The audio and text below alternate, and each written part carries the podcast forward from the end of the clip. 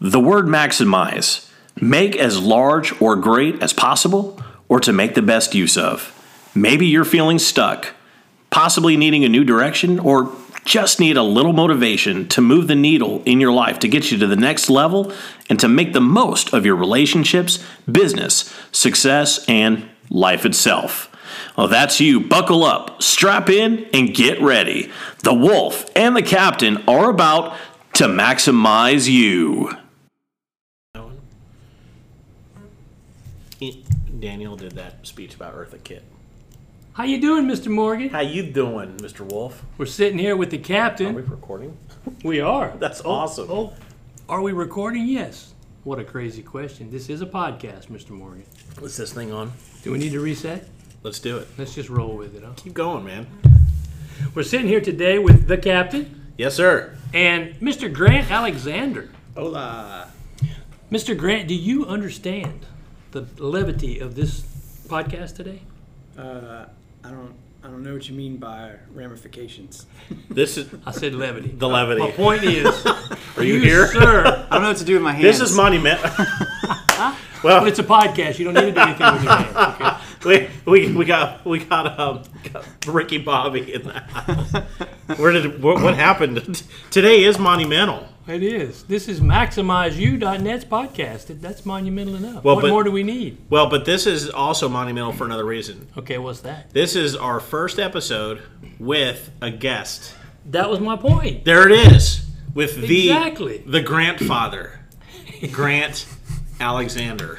Thank you. Yes, as we promised, we're going to start doing interviews of folks that are out in our communities, being Yes. successful in different places and doing different things. But we want to get a take on what's their life, what they're going through, and how does it come back, and how do they kind of help maximize themselves in relation to what our podcast is all about. And and So we invited Mr. Grant on today. And what's noteworthy about Grant is that he is the co-host of the Profiting from Your Passion podcast. Yeah, yeah. Yeah. Newly minted. Yep. Newly minted. It used to be the Winter Institute, Mm-hmm. but now it's been re rebranded. Right. And he's also a first-time author with the book of that same name. Yeah.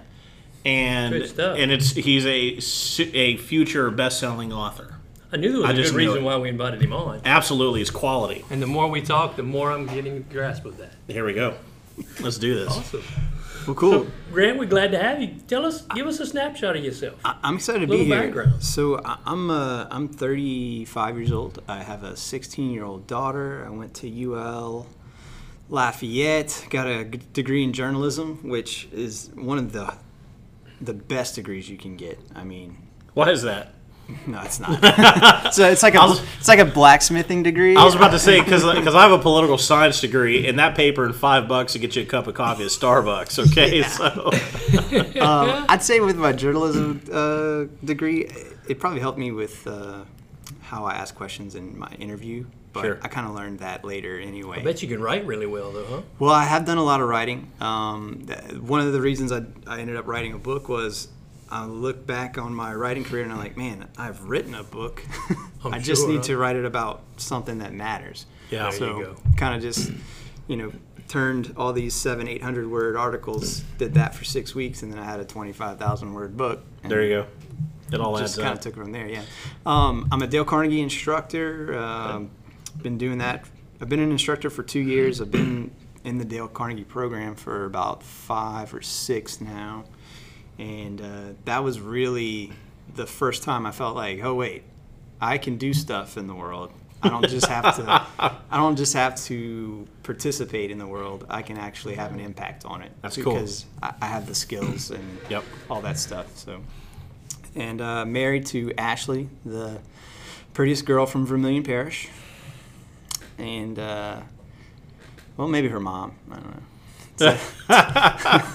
Well, she is a lovely lady. Yeah. Ashley's Ashley's wonderful. Yeah. So uh, got a 16-year-old daughter who goes to Lafayette High and works at the movie theater, which is actually where I met my wife. Where you wife. met your wife, yeah. So all, all coming full circle, and then uh, Ashley is pregnant, uh, due in March 2019.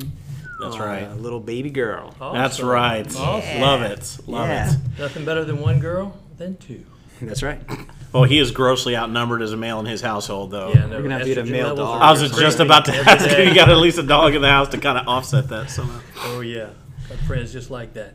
Well, that's good. It's interesting you said that. I, I, you and I, Grant, met in Dale Carnegie, Mm-hmm. and I didn't realize you had been uh, a part of Dale Carnegie prior to that. So what you're telling me, I guess, is that been about five years when you originally took the class, Right. And that was through the company you were working for at the time. I Yeah, guess? I was working at Lafayette Paint Supply, great company. Uh, they they supported us taking the class, and uh, I grew a lot when I took it. And it wasn't until I went back as a graduate assistant that then I really went to the next level mm-hmm. and really was like, oh, okay, these aren't just little fun tricks to help you remember names and you know mm-hmm. not be awkward in social situations. This is a this is a way I can execute my life in a way that'll bring prosperity to me and those that I'm It was around. real stuff. Yeah, yeah. Yeah. So tell me about that. The difference there. Okay, so you took the class, and did you go right back and start GAing right after the fact? I mean, I'm kind of familiar with that system, but Yeah, you- uh, that's a few years before you actually stepped into the training part of it, right? Right. So I, I GA'd probably six months after that. Um, and then just every time they'd have a class, they'd ask me, and I didn't have anything else going on. So I said, sure. Um, and then it came time where they were trying to train more folks because they were getting busier. And I said, yeah, I'll do it. And as it got closer to the time, I didn't want to do it. I was like, no, this isn't for me. I, I'm not good. I'm not going to be good at this. And uh, so had a lot of anxiety, but I went through the training. We did. It took it took a year to f- complete the training because you have to bring in a master trainer, and it's it's a it's a big hullabaloo. But uh, Well, worth the process, I'm sure. Oh, though, right? You yeah. learned a lot, right? It, it's two four day, 12 hours a day sessions of, hey, here's how you become a Dale Carnegie instructor. Then after that, you have to co teach with uh, a certified instructor for two 12 week sessions.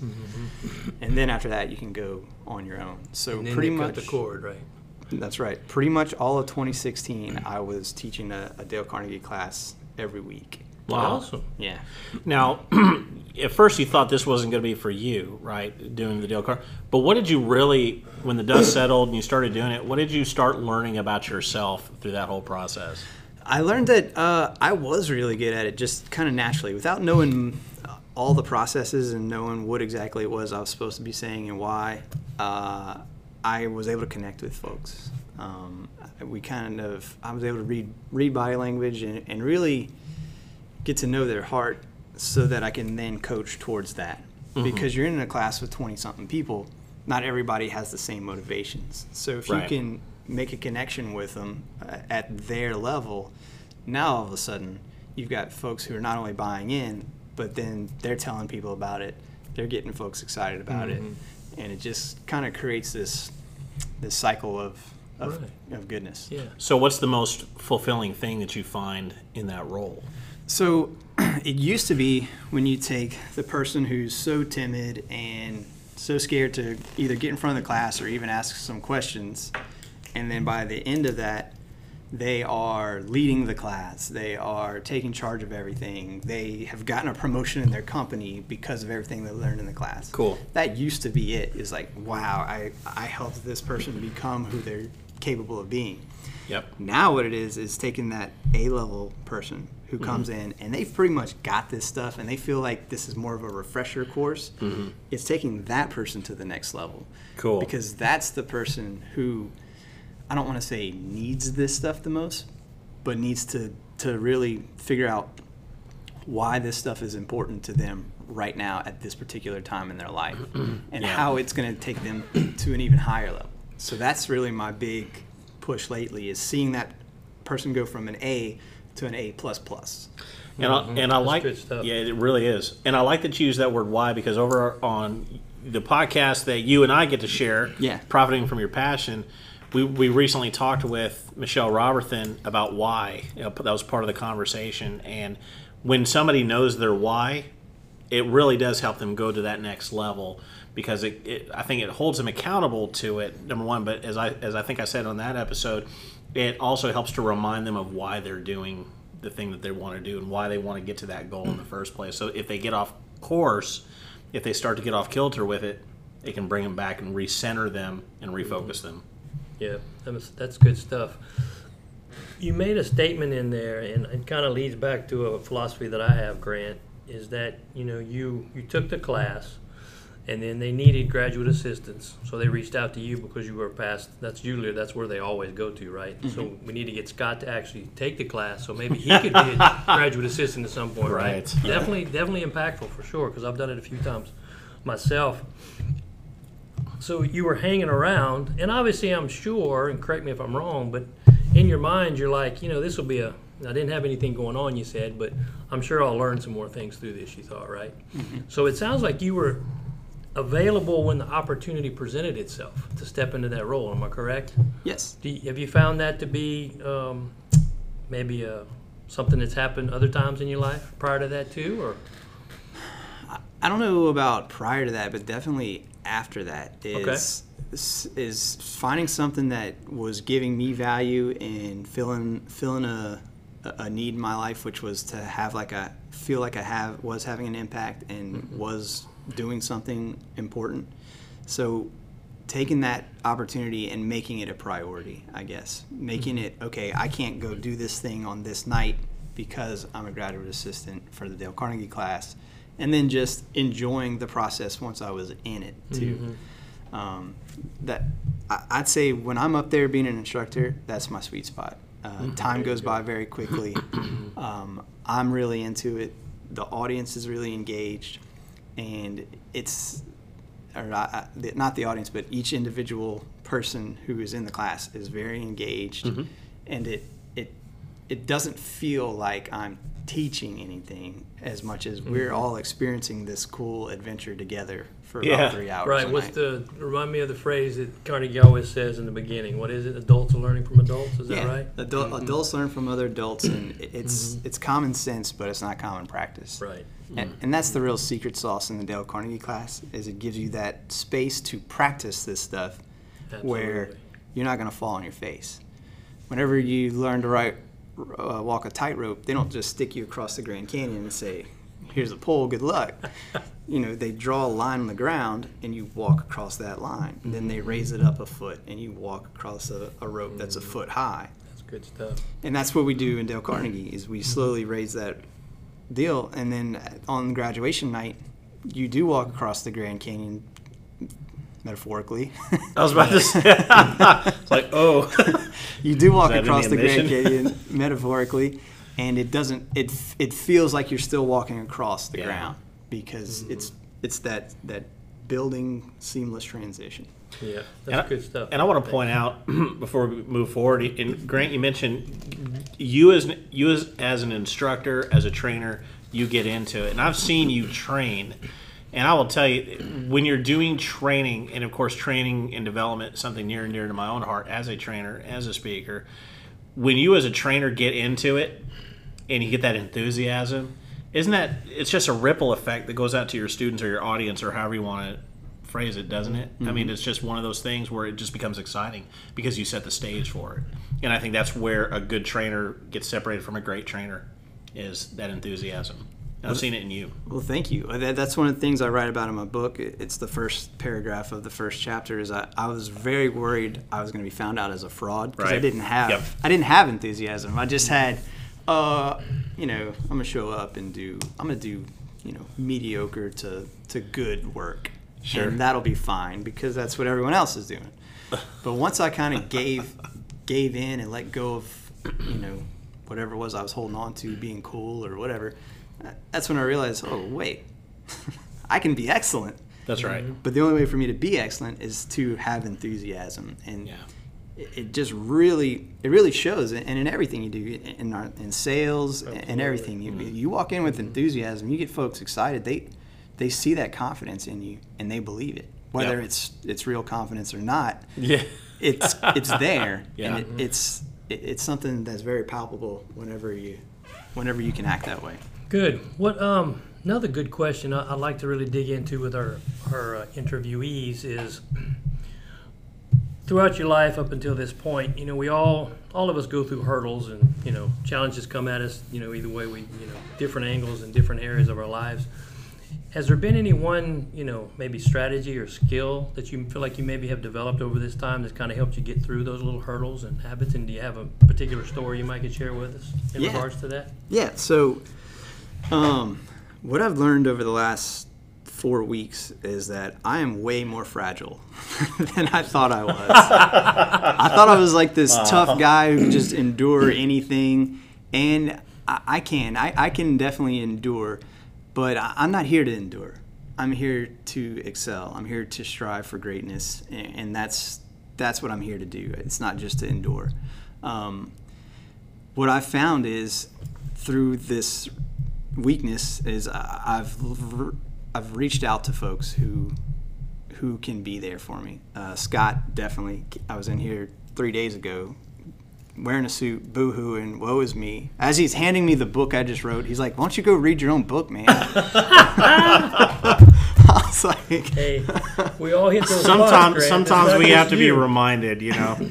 Well, and that's the thing. Like that, that's what I want folks to understand is just because I've accomplished this or I've gone through this or you know I've modeled success doesn't mean I feel successful or I wake up every day and piss excellence. I mean, I- Whoa. Does that feel like? it's I wake up every day and I've got the same problems that I had yesterday, or the same problems I went to bed with. I wake up with them, and then I have to choose to deal with them or not. And that's the big thing I've learned is you got to surround yourself with folks mm-hmm. who can can build you up Yeah. and be there for you whenever everything feels like it's going to heck. Well, and that was one of the things that I liked about your book and commented about your book is that Grant is not a quote guru or ninja or whatever other kitschy title some of these you know thought leaders and development folks like to put out there. And I did the air quotes. and Richard loves loves when I do the air quotes. We're on thought leaders. The thing that I really liked about the book and about Grant specifically is that he he's an average Joe. You know, he's had to he's had to scrape and fight and work for everything he has, and he's still doing it. And it's like a rinse and repeat process. It's it's you got to find what works and develop a system based on it and then make it happen. And that's one of the things I appreciate about Grant is that he's finding he's carving out his own success and then he's taken that mm-hmm. and he's shared that in the form of a book. And I think that that's where probably eight, you know, 80%, at least a good 80, I think of 10, 10, 80 most folks that are out there they're going to be able to relate to that because they're not they're not the ones that are going to tune into the, maybe the top the upper tier like the Tony Robbins or anything but you're also not a huckster at the bottom you're right there where most folks are going to be and I think that's where your mm-hmm. success is and I think that's why you're going to connect with a lot of folks Awesome, thanks, Scott. yeah man Well, and, and honestly, today's interview is part of the reason wanted to start with you. You know, as we're looking at the folks we could call and people in our circles that we can visit with.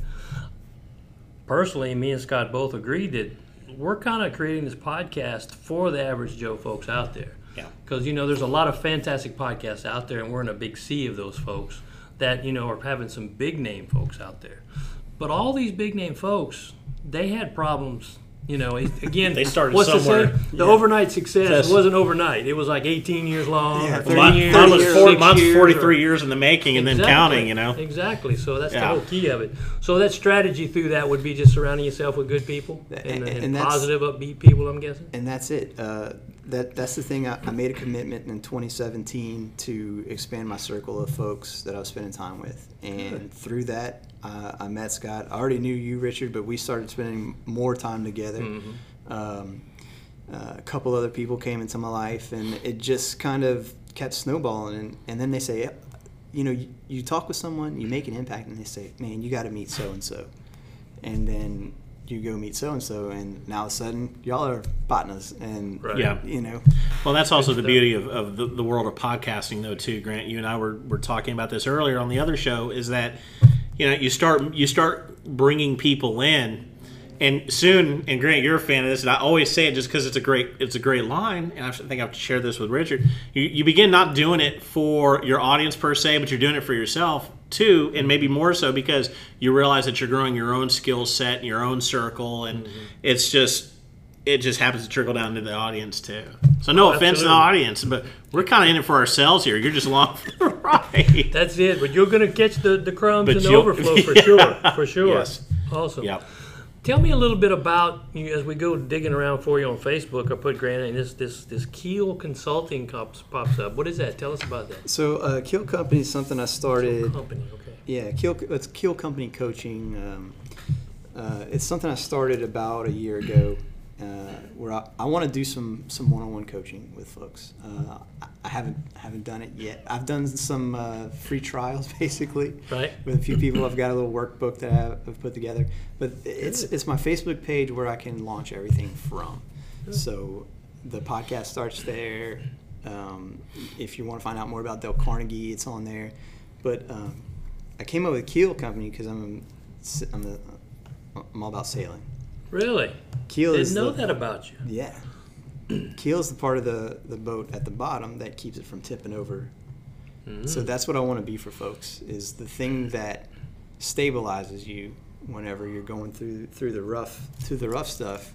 You, you, you reach out to Keel Company Coaching and we keep you stable because you, you got to go through those rough seas to find out if your boat can make it, if you got the right captain, all these things. Right. Right. And, and so you can't do it if you don't have that, that keel. You'll you'll tip over after the first big wave.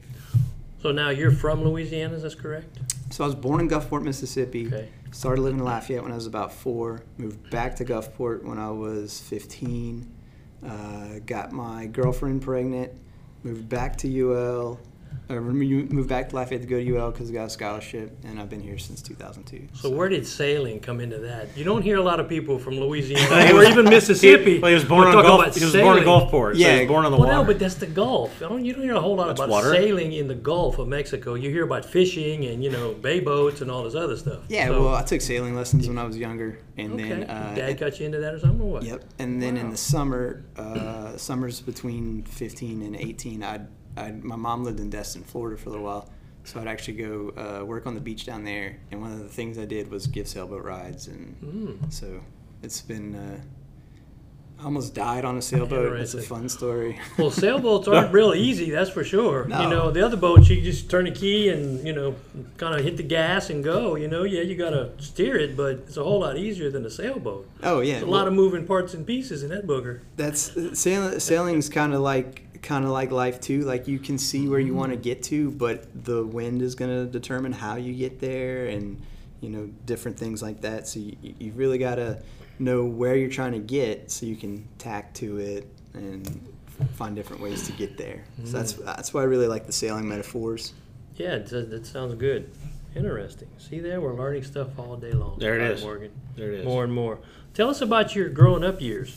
What were some things that you kind of learned, you know, through the family experience and you know that kind of stuff that might be that you feel like you take with you today? Because I know your dad, he's a, a CFO, I believe, or something. Yeah. He's you know worked in that area and worked up to that and been there for a number of years. Yes, sir. What kind of things did you learn through that? So, um, I grew up with my mom and stepdad mostly, and we were all in we were in sports, and it was the better you're doing in sports, the better you know the family is operating. we were all all stars and all this stuff. So um, the, the family dynamic was as long as you're doing well in sports, everything's all good. So make that a priority. And uh, what I learned through sports is the competition part of it. And one of the things I, I write about in my book is competition. It comes from the Latin word competere, which means to strive together. So the reason we compete with each other is not to beat somebody; it's to sharpen your skills so that you can get better. And I didn't do a very good job of that growing up. We just tried to beat the heck out of each other. it was me and three of my brothers. So That's typical though. yeah, uh, they definitely pushed me, and I feel like I pushed them. My younger brother played uh, football in college at a D two school, Delta State. Um, the brother after that, he could he could have played. Um, he chose to do a couple other things, and then the youngest, Boogie, he's just he's just been naturally good at everything. We play golf together all the time, and they all whip me pretty badly. so That's Yeah. awesome. they're all six foot something. I'm a solid five seven, five, five eight with my boots on. solid. No, no, a solid, Solid five 5'7". seven. That does make a difference. That's right. That's right. So what? Um, you know, I asked you what keeps you, or what what was the cool thing about being a trainer, but where's your motivation, man? I mean, what's your, is it for you? Is your motivation intrinsic? Is it extrinsic?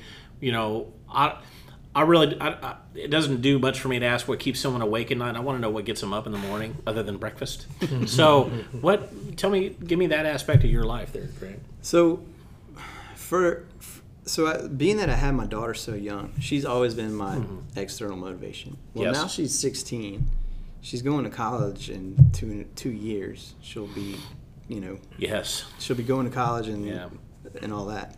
So, I've not that she's not a motivation, but I've had to really find out. Okay, where am I going to get meaning from? What, what's going to keep me going once she's gone? And now I, I do. My wife is pregnant. We're going to have another little girl, so I'm sure that'll be more motivation. Oh, sure. But um, I'd say in the last few years, my motivation has really been I keep just surprising the heck out of myself as far as what I can do. Mm-hmm. And I'm interested to find out more about what I'm capable of and how it's going to impact everybody. So when I when I wake up and I don't want to do the things, I think about Scott and how he's like, "Why did you start in the first place? You, you know, I could be working at uh, Lafayette Paint Supply, which I worked there for five years. Great company, took great care of me, and I could have stayed there forever. But what would I have accomplished? You had a ceiling, right? Right. So why? So the question is, why don't you just work at Lafayette Paint Supply if you're not going to go out and try to find out what you can really become? So it's a lot of unlocking myself and kind of watching how that affects other other aspects of my life. And you know, if I can help somebody get even better, that's great.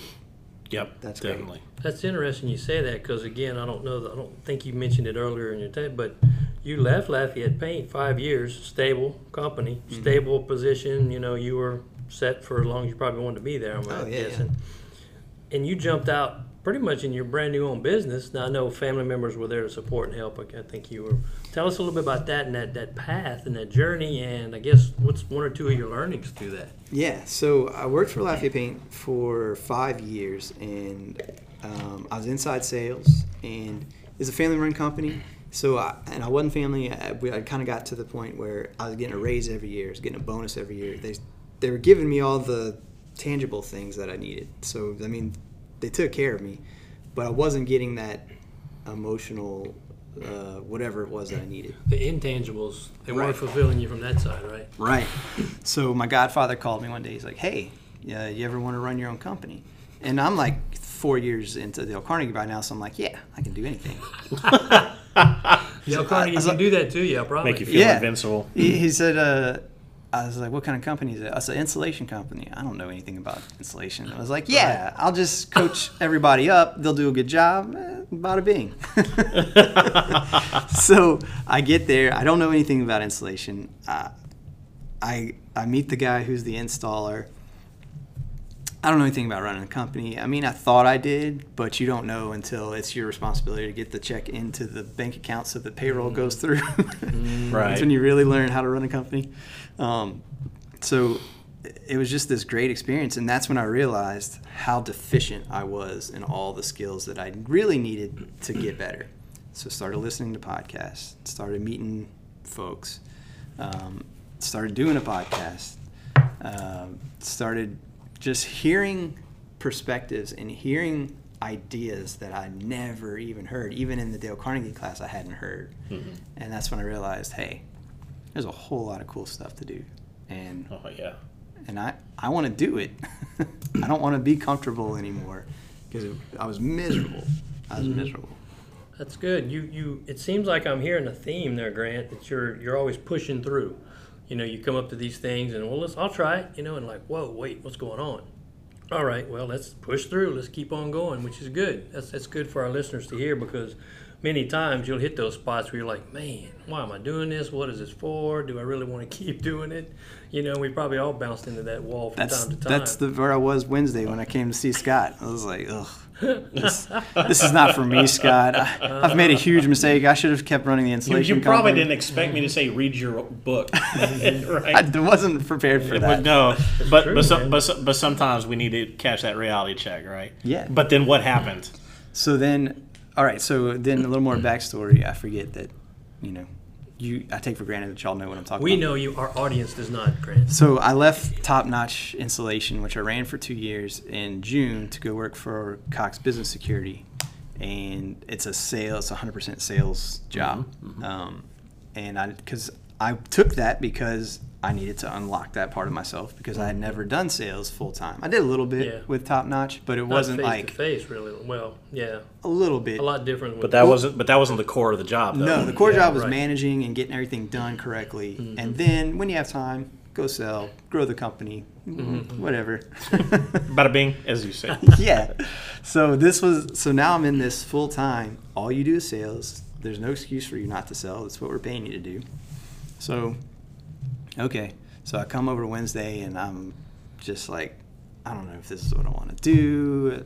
I should be I should be happier than this, which is a total bunch of crap. Oh, and the countenance on your face too was like, man, you were down, man. Like, I'm not used to seeing that in, in Grant. I know. Mm-hmm. Yeah. That- That's what I'm saying. Like, yeah, I wrote a book. Yeah, I've done two years worth of podcasts, but it, life still kicks you right in the groin mm-hmm. as often as Yep. possible.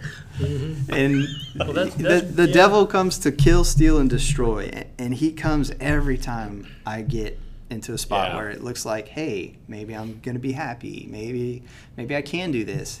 He shows right up and is like, nah, you Right. can't. Yep. So so you came in, had a little coaching a little coaching session, and that was on Wednesday. So what happened on Thursday and Friday? So Thursday, uh, had lunch with some cool cats, mm-hmm. really raised my spirits, and then went and made a sale.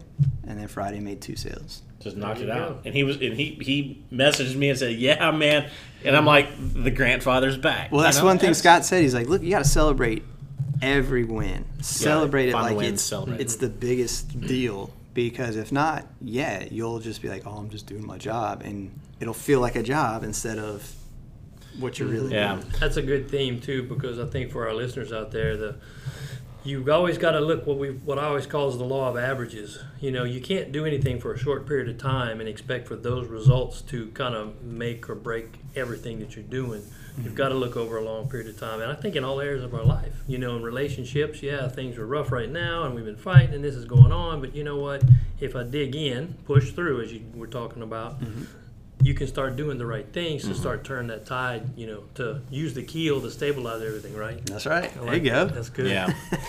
One last question on, Sure. on Dale Carnegie, and again, there's probably a lot of our listeners have read How to Win Friends and Influence People. But from taking the courses, and he also steps into uh, how to stop worrying and start living, correct? In that whole class. What are some of the, just maybe two of the key strategies and skills of all those topics that you think people really probably should focus on to push through or to, you know, make a, you know, maybe turn the corner in their lives or their careers or whatever? So, if he's got 30 human relations principles, 30 stress and worry principles. Give me two. Okay, I'll give you one from each one. There you go. Good. Uh, His very first principle is don't criticize, condemn, or complain. And I'd say that's probably the. It's so hard, Grant. I've got to be honest. It's so hard to do. i- It is. And that's the only one where it has a negative connotation of he tells you not to do something. Everything else is a suggestion of what to do. Right. and uh, it, it really is. It really all starts with there. Um, i once you stop complaining, you can be grateful. Once you stop criticizing others, you can start critiquing yourself. That's right. Yeah. And once you stop complaining to so and so about the other person or complaining about how this isn't fair and that's not fair, now all of a sudden you have the opportunity to start really enjoying the world and seeing it for what it is. And man, Scott, you're looking really hard at at Okay, so for a bonus, a bonus question here before we jump to the next one. So, what are some strategies to do that, Grant?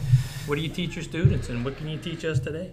Okay, well, this is how I- I'll do it just like I teach my students. So, So let us have it, man. The floor is yours. what what what's one thing you feel like you could do tomorrow that would help you stop criticizing, condemning, or complaining? Mm-hmm. Gratitude is the first thing that comes to mind. Why? Finding the things that I'm grateful for. Why does gratitude lead to that answer for you? Well, gratitude is more of a positive response. Number one, I'm looking at the good things, right? Instead of complaining and criticizing, I'm looking at all the bad stuff. You know, and mm-hmm. again, our, our life and our world is kind of management by exception, right? I'm looking for all the bad things instead of the good. So that's a true strategy, I think, and I do my best to live by that. You know, sure, we always forget, but it's a, definitely a challenge. But that's the first one that comes to mind. Yeah. When you're being grateful, are you more specific, or do you just generally these are the things I'm grateful for? You know, I'm alive, all that stuff. Well, it's usually pretty pers- specific. You know, some are generalities, but mostly it's pretty specific. Yeah, I'm glad I got a beautiful wife and I got a house to live in. I've got a car to drive that I'm not struggling to pay the, the car- note on, and you know, pay for the insurance, and you know, all this other stuff that goes down the list. Yeah. Yeah. So I mean, th- that's that's perfect. That, that's that's exactly what I would I would have said. So kind of focus and gratitude, huh? Yeah. And then the fact that you said it though makes it more powerful, and that's that's what really, uh, to bring it back to the Carnegie class, that's what really is the power of it too. Is I don't have I have a lot of the answers, but if I give you all the answers, it's not going to mean anything. Sure. If I ask the right questions and you come up with the same answer that I was thinking, well now, now it's yours. You own it. That's kind of the Socratic method of, of teaching is asking questions and letting them come to the conclusion, you know. And, Oh, that's an ultimate sales process as well. If you can ask the right Oh, questions sure. to get them to give you the answers you're looking for. yeah, for. the consumer give give you the roadmap to the sale. That's you just right. ask the right questions. Yeah. Okay, so number two. Number two, uh, it comes from the stress and worry principle set list, and it's uh, live and day tight compartments. Okay, give us more on that. So, th- Dale Carnegie came up with the idea of day tight compartments from uh, imagine a ship.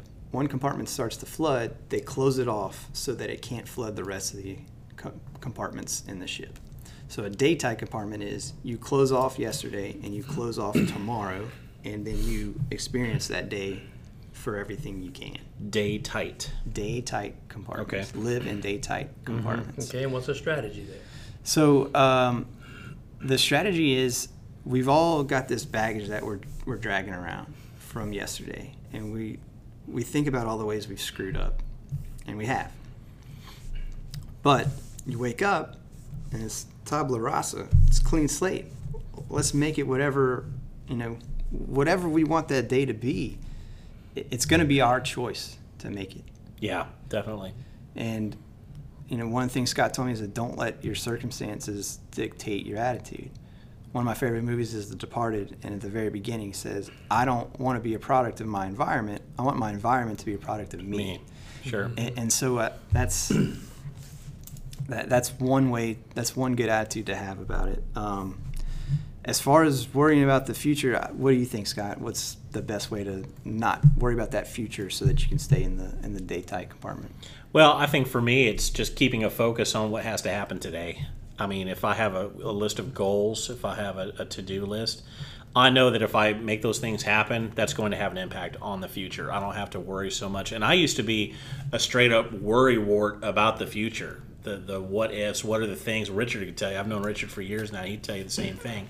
Richard, Richard's actually kind of an interesting He was handing me the pen earlier, folks. I'm handing him the well, no, because because I've notes on this. I've in my own evolution of myself, and as I've grown and as I've seasoned and matured over the years, I've been able to see my own progress. And there are times where I still think about the future because there are things that I want to accomplish. Mm-hmm. I have my goals, I have my ambitions, and I have my dreams and visions. But uh, rather than keeping that focus on those things, and it's a challenge some days because some days, if like for you know if something's not going right, it's real easy to think about, well, I could be doing this, or how's this going to affect me down the road. But if I have a series of goals that are oriented towards the future, I don't have to worry about the future. I just take care of today, and then I'll, I know that if that's a, a if I stay in that progression in that succession, it's going to take me to where I want to go. Yeah, uh, what, what did you say? Give us this day our daily bread. Right. You Yep. know, Yeah, I think, and it comes back to what we chatted about uh, shortly uh, a while ago is focus. You know, if you focus on today, what can I do today? How can I accomplish today? What things can I do today to make an impact? And that's really all we have, honestly. I mean, when you look at time, sure we can plan and set goals and you know want these things to happen, but truly all we have is right now and That's today. right. Yeah. we have to maximize that as best we can. Oh, did I Maximize that? you. Maximize, yeah, I did. Holy cow! How about that? That was unintended. Wink, wink. It was a good work in for sure. That's good stuff. so, what else you have to share with us, Grant, as we wrap up today? What's on your heart, man? Um, I, I think I think y'all guys really did a good job of drawing out of me, and that I, I want folks to know that you're on the right track when you feel like you're not. Okay. Does that make sense? Yeah, dig a little deeper. Like though. when when it feels like you're just getting walloped by thing after thing, that's that's a good sign that you're you're moving in the right direction.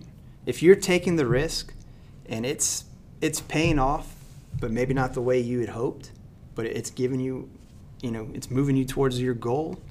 Keep keep pushing forward, pushing through, like you said. Mhm. Um, that it's not going to happen the way you think it should, but it's going to happen in a way that's more productive for not only you, but the rest of, of your family and, and the folks you care about. Yeah. Gotcha. Hey, before my last question, what where can we find you online in the social world? Um, so if you go on iTunes, you can type in Grant Alexander, and uh, the Profiting from Your Passion podcast will pop up.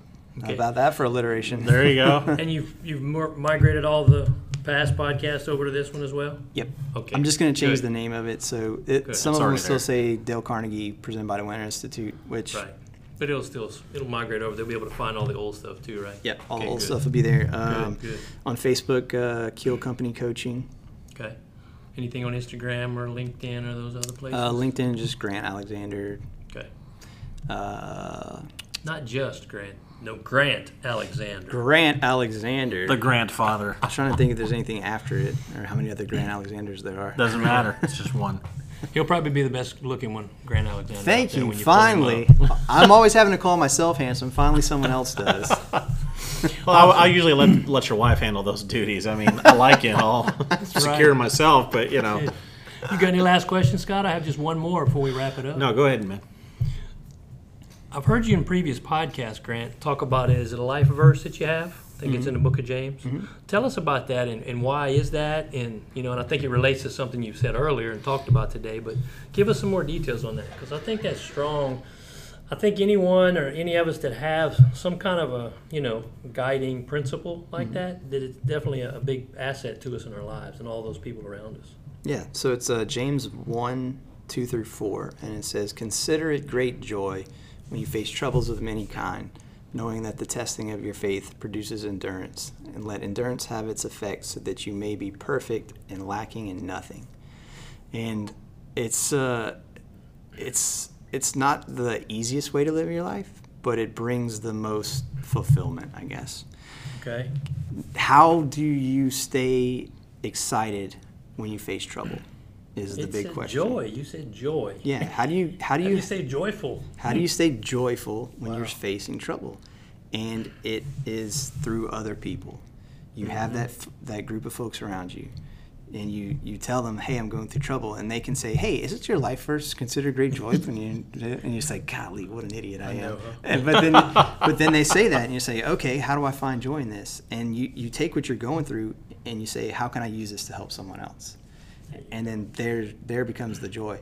And then when that same stupid thing happens to you a year later you're saying oh this is nothing. This is a walk in the park i know how to do this. Mm-hmm. That's where the endurance comes in. Absolutely. And that's how you become perfect and lacking in nothing. That's that's where your development, a lot of your development's going to come in is mm-hmm. through the trials and tribulations of your mm-hmm. life, and so you're orienting yourself in the right way to get through that, rather rather than getting and, and keeping that locked in before you go through the tribulations. Because once you're in the middle of it, it becomes very very challenging to remember your blessings. Then you have to keep them locked in, write, write them down somewhere, have it mm-hmm. recorded somewhere, where when you're when you're having to deal with that, you can just break that out. There it is. Get through it. Now, at the end of that, it, took- it says perfect. How does that relate? Because, man, I got to say, I mean, even for myself, as much as I try to be, you know, as close to perfect as possible, that's pretty tough to do. How does that relate in there? How do you kind of equate that to that, that statement? So says, so that you may be perfect and lacking in nothing. I think it means you're you can become the perfect version of yourself Okay. so that you're not lacking the skills to handle a situation. Uh, one of the things uh, Dr. Jordan Peterson says is you want to be the strongest person at your father's funeral. You want to be the person who can be there for everyone, handle all that emotion, get things executed uh, properly, and then go deal with your, your own stuff. But mm-hmm. in order to, to be that, you've got to be preparing for the flood constantly, and you can't prepare for it unless you go. Through the, you can't fight the boss battle until you go through all the mini boss battles. Yeah. yeah. right. Well, and that that that word "perfect" is also translated "complete" in That's the what I was just thinking. Was I was thinking it's more of a com- as much Yeah. of a complete It's person. I'm a complete. You know, I'm kind of becoming whole, so to speak. Yeah, you know? well, and there's that because that perfect is a great rendering of that word. I like complete because it kind of ties into what Richard just said. It- It's it's like a holistic, more whole type of in, individual, and it, it also, but it also leaves room for growth. You know, it, it, allows me to say I'm going to c- continue on towards perfection. I may not, I'm not, at least in this side of eternity, I'm not going to be perfect, but I'm going to strive towards that perfection. It's like a continuous state of being um, towards that completeness, towards that perfection. I love that verse. Yeah, I do. I love that verse too, and I, I think a lot of times it kind of gets taken out of context a bit. People take it too much to that degree. You know, I've got to be perfect, or you know, this and all. that kind of thing. And that's that's a good uh, analogy. Is it um, John Wooden? I believe he says you may not reach perfection, but strive for excellence, and you're going to get real close. Sure. Something of that nature. I believe Sure. is how he says something like that. So yeah, Good stuff. so good. I That's think great, it man. also sometimes gets taken out of context with people say, "Oh, well, that just means everything happens for a reason," and that's not that's not what it I means don't, either. I don't think so either. Yeah. No. so- Well, awesome, All Well. Grant. We thank you for being here. Yeah, buddy. dude. It's been Man, a great this is fun. I've Good never, stuff, Never been on this side of it. I know it's kind of That's it's it. kind of different. This is the most it? I've ever talked about myself. Usually, I'm like asking other people. That's it. Well, about hey, you showed us some vulnerability. You know, you showed us some of your skills and your traits, and I, it was a great podcast. You're And, a great guy. and real quick, when does the book drop? Uh, it'll be available for purchase on Amazon uh, October 31st. So on Halloween, I want you to, and I want you guys to, to mark on your calendars and your Outlook or Google or write it down. Halloween, check out um, Amazon and do that search for Profiting from Your Passion or Grant Alexander. get it, download it, read it. It's a great read and give it a good review, five stars preferably. The captain would thank you for that. Yeah, yeah, yeah. Because it's worth it. I can tell you guys, it's going to be worth it. Get it. Absolutely, I agree. I haven't read it yet. Obviously, some people in the room have, so I'm feeling a little dissed right now. I'm- but I, I might, well, it's going to be well worth the wait. I know that. I might have sure, written. I might have written the forward for it. Oh, goodness. Well, good for you. It's but don't do it for that. that uh, truly, really and truly, not to good. not to blow the sunshine in in any way, shape, or form. But it really is a good good book from somebody that, like I said, has been there, done that, and is continuing to grow himself. And it's going to be worthwhile. Awesome. Well, thanks again, Grant. Yeah, thanks for having us. From MaximizeU.net, you guys have a great one. Cheers.